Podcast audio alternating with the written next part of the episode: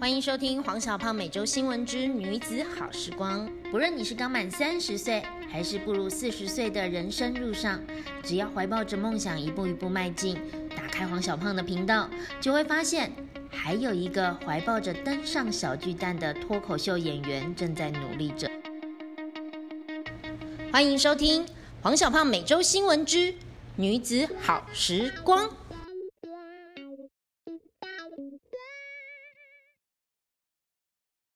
离开战立邦的那一瞬间的决定，是在一个 open m i d 的状况下，拥有话语权的男士对着一个没有话语权，就是没有麦克风的女生说这样的话，实在代表了太不平等的地位上面，跟他长久以来累积的习惯，权力不平衡的一种状况下的一种霸凌，然后，所以我就愤而离开。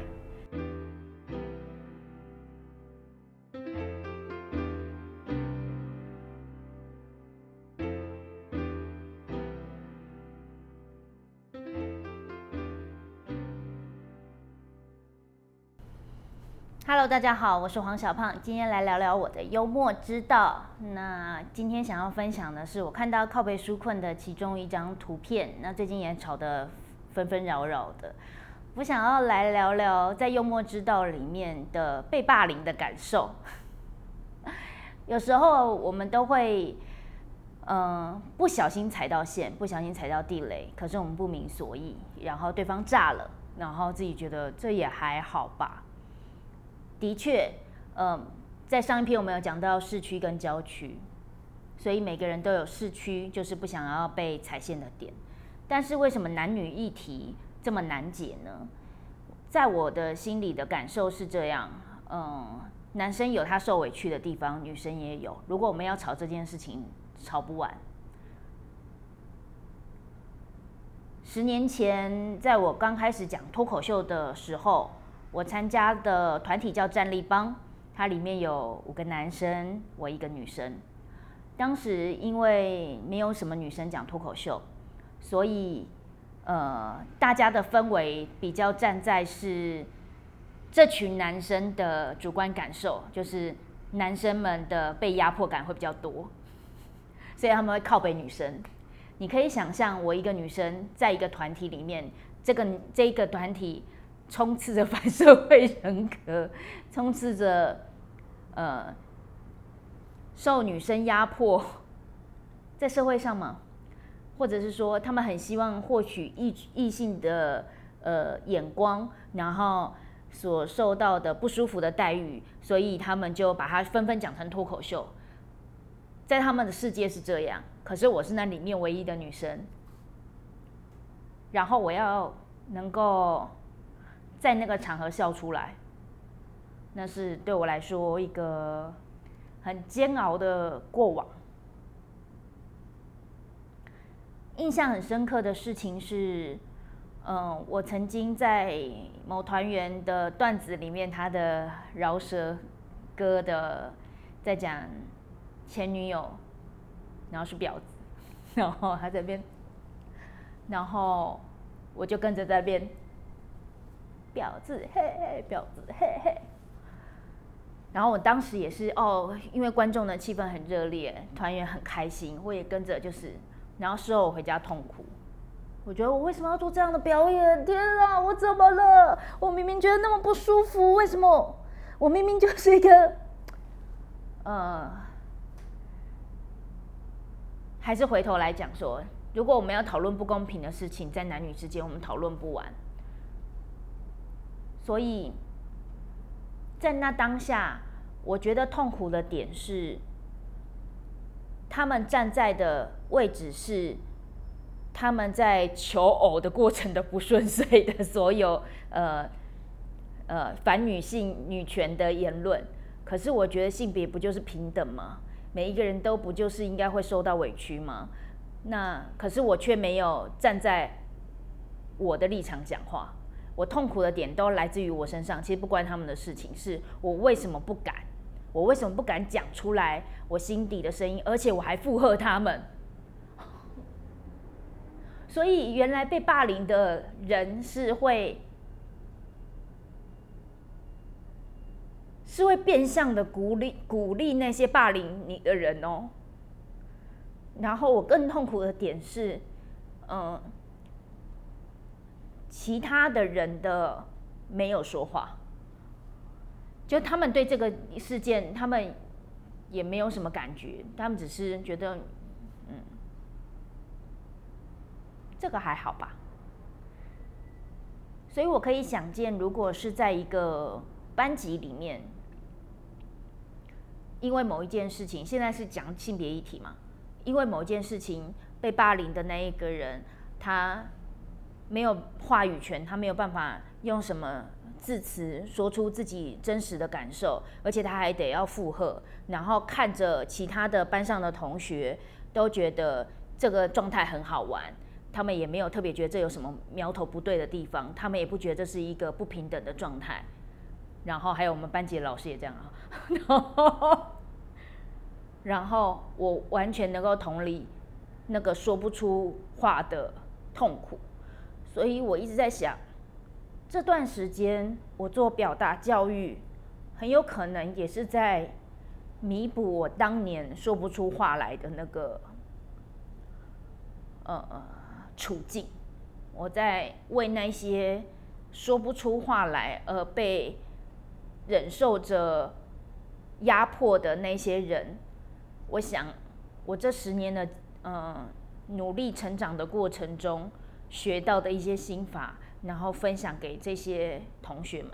这也是为什么这些上我课的同学们都有感受到深深的被同理，即便他们看到我在台上总是光鲜四射，很多魅力，很很会搞笑。这么说起来，战立邦真是我的养分呢，相爱相杀，这是大可爱跟我说的。所以再回头来讲到靠北纾困好了，我觉得，呃，底下会有很多人的不满不爽，其实我们都在类比我们从小到大的感受，就是我们说不出话来，我们没有办法讲，这是一个不平等的。我们觉得你为什么都看不懂，你为什么都看不到？我现在连讲这件事情我都还没有办法为 care，就是用一种比较抽离或幽默的角度看待这件事情。因为我有受过伤，所以我不能我在等时间，十年了，在你棒十年了，我终于比较能讲这件事情。可是我还没有办法搞笑或幽默它，我都觉得啊，好痛苦哦。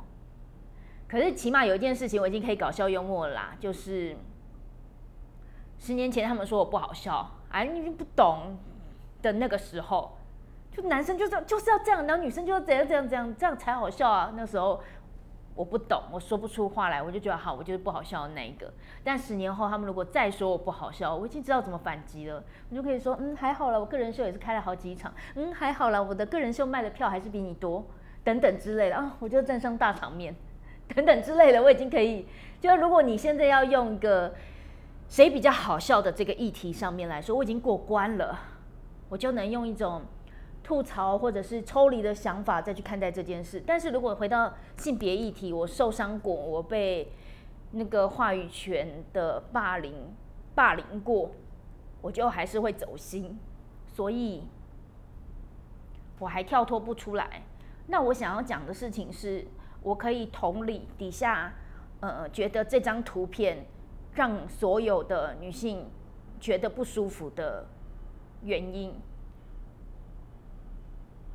我只是觉得，为什么男生们不懂？为什么男性们不懂？你们的某些话是站在你们是既得利益场利益者的立场上面开的玩笑。如果你们懂，你们或许就不会选择这样开玩笑的方式。如果你们受的伤总是站在女权自助餐啊、女性主义啊，女生也不会喜欢我。那女生就是喜欢有钱的啊，呃，就是喜欢帅哥啊，所以我就要反击。我们如果一直都站在这样子击溃对方的一种立场上，那性别永远。不会平等，也不会不会让人感觉到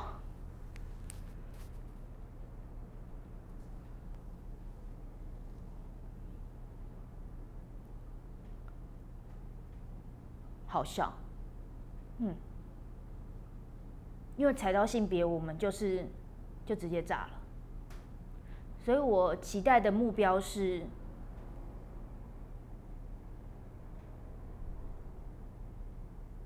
可能他必须要经，呃，可能他必须要花我非常长的时间，去用我的生命经验来让我再长大。比如说现在的我已经长大了，对于那个女生就是不好笑的这个议题，我已经过关了。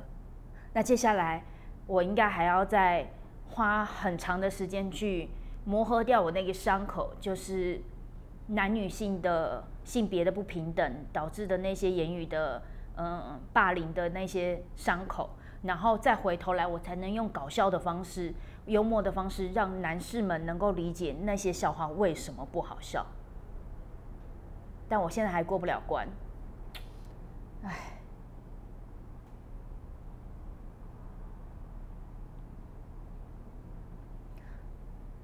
所以，我觉得。如果讲回来，在一个班级里面，怎么样让被霸凌的那一个人感觉到舒服？如果我们开始有自觉，就是我这样讲话会是一种霸凌，因为我是既得利益者。如果我们开始有这样的自觉，那对方就会觉得被同理，然后事情就会有了转机。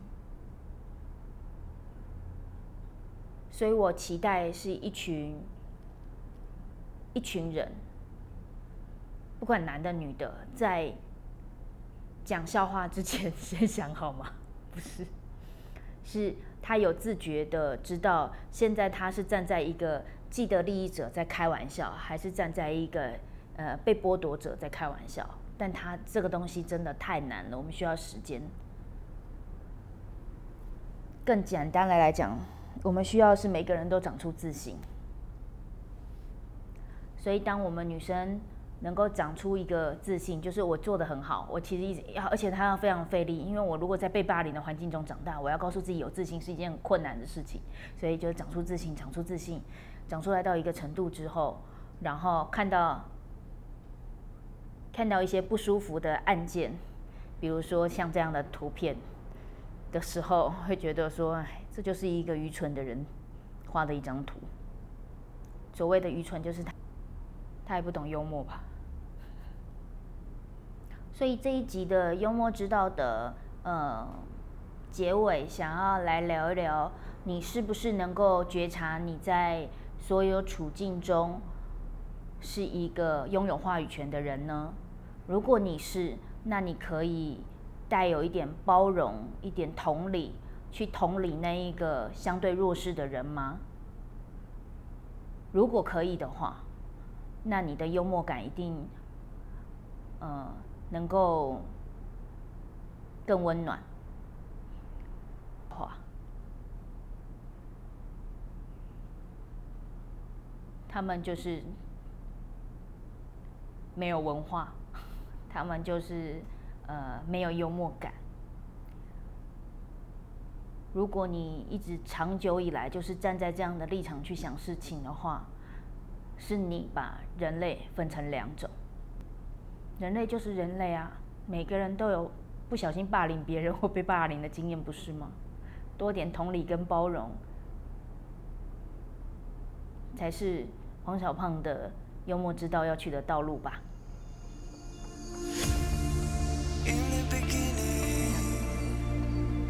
last time.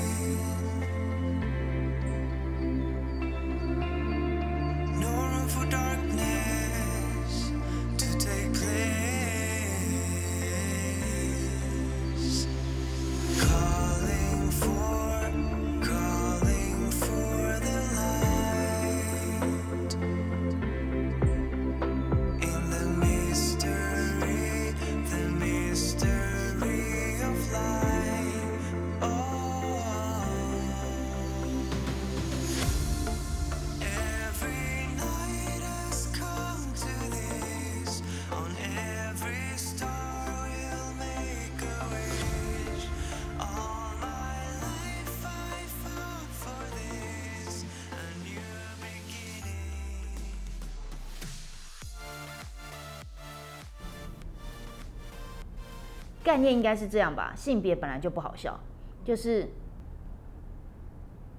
然后你就觉得对 我不好笑啊，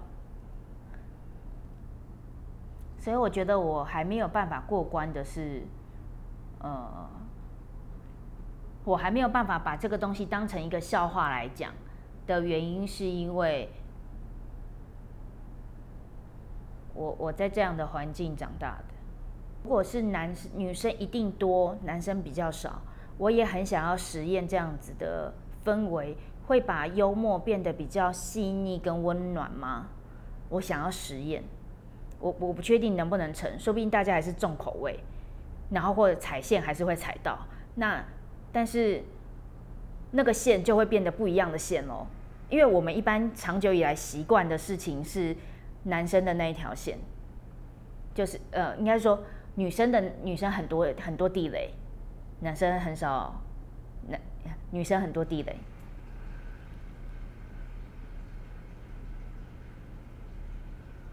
所以我想要实验的应该是，当一群女生那么多地雷，好可怕，那男生在里面会不敢发声吗？还是男生会会还是一样说出自己的意见？还是？性别这件事情有一点，就是我们从小到大为了异性的眼光而永远无解的习题。其实我想要实验这件事情，然后试图让每一个人在呃都长出勇气，都有办法说出自己的话。嗯，应该是吧？希望可以啦。但是要先实验，我也不知道我的团员接下来的男生会是怎样。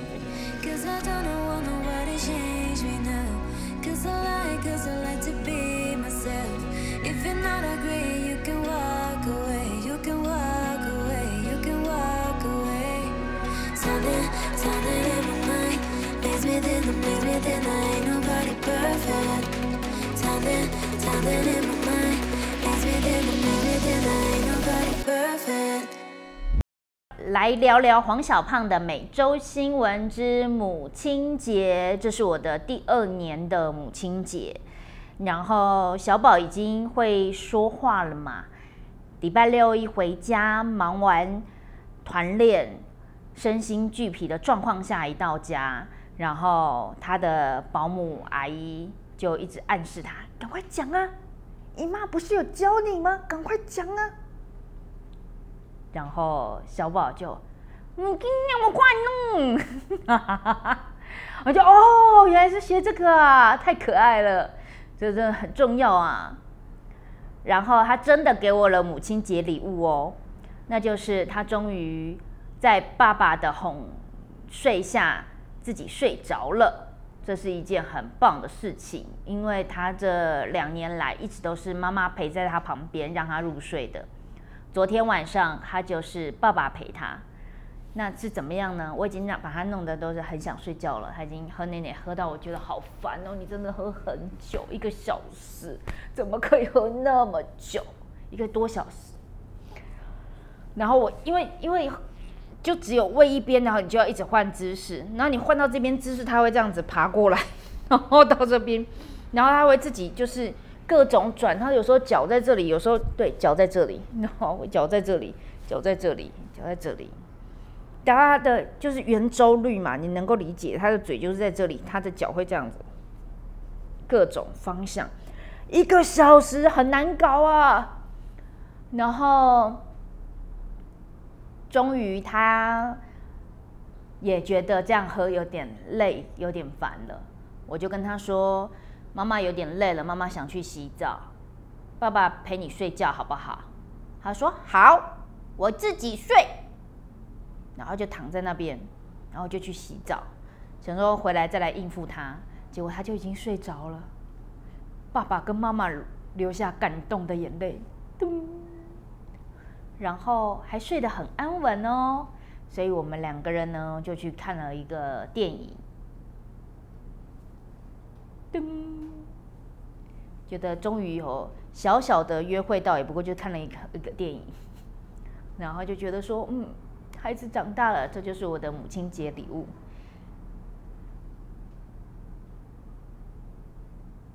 小宝是应该全世界最喜欢我戴眼镜的一个人类吧，因为他知道只要我戴眼镜，就是陪他一整天，所以他会各种哄骗我戴眼镜。他会早上起来的时候，还会自己主动帮我去拿眼镜，奉上给我。然后今天早上拿眼镜给我的时候，跟我说：“妈妈戴很好看。”妈妈就戴的很开心。我觉得妈妈真的也没有需要很多，就是这些，你知道，就是很好看，妈妈就很开心。妈妈戴眼镜最好看啊，开心。而且他现在会亲亲，然后就是捧着我的脸，用他的小小的手，大概面积就这样，然后捧着我的脸，然后很深情的看着我，然后亲我一下。上个礼拜有说吗？他亲我一下，我就哦，妈妈有体力了，多跑两圈。我就完了，就跑一个操场，因为他就会一直亲，一直亲，一直亲。他如果要哄骗我抱他的话，他就用这个方法。去公园，去比较远的公园，回来的一路上，他都让我练中训，就是就抱抱、亲亲，然后我就会抱他走比较远这样子。那我就在想说，这样教是不是不好？他会不会看到谁就亲呢？后来发现，我想太多了。因为他今天早上就是爸爸抱着他，然后亲他，他耶有胡子，痛，所以我就可以确定，就是嗯，他是有选择的。那是说所有的女生她都会接受吗？我也有观察，阿花想要抱他，啊，会各种挣扎。所以其实小孩是分得出来，他要跟谁比表示亲密的啦，嗯，对，这个就是今天贫乏的每周新闻了，就是在聊母亲节。其实母亲节我们就是带他去公园呐，然后如常的过一天，然后没有遇到其他因为母亲节纷纷出笼的人潮。我们没有遇到人潮，觉得很感恩。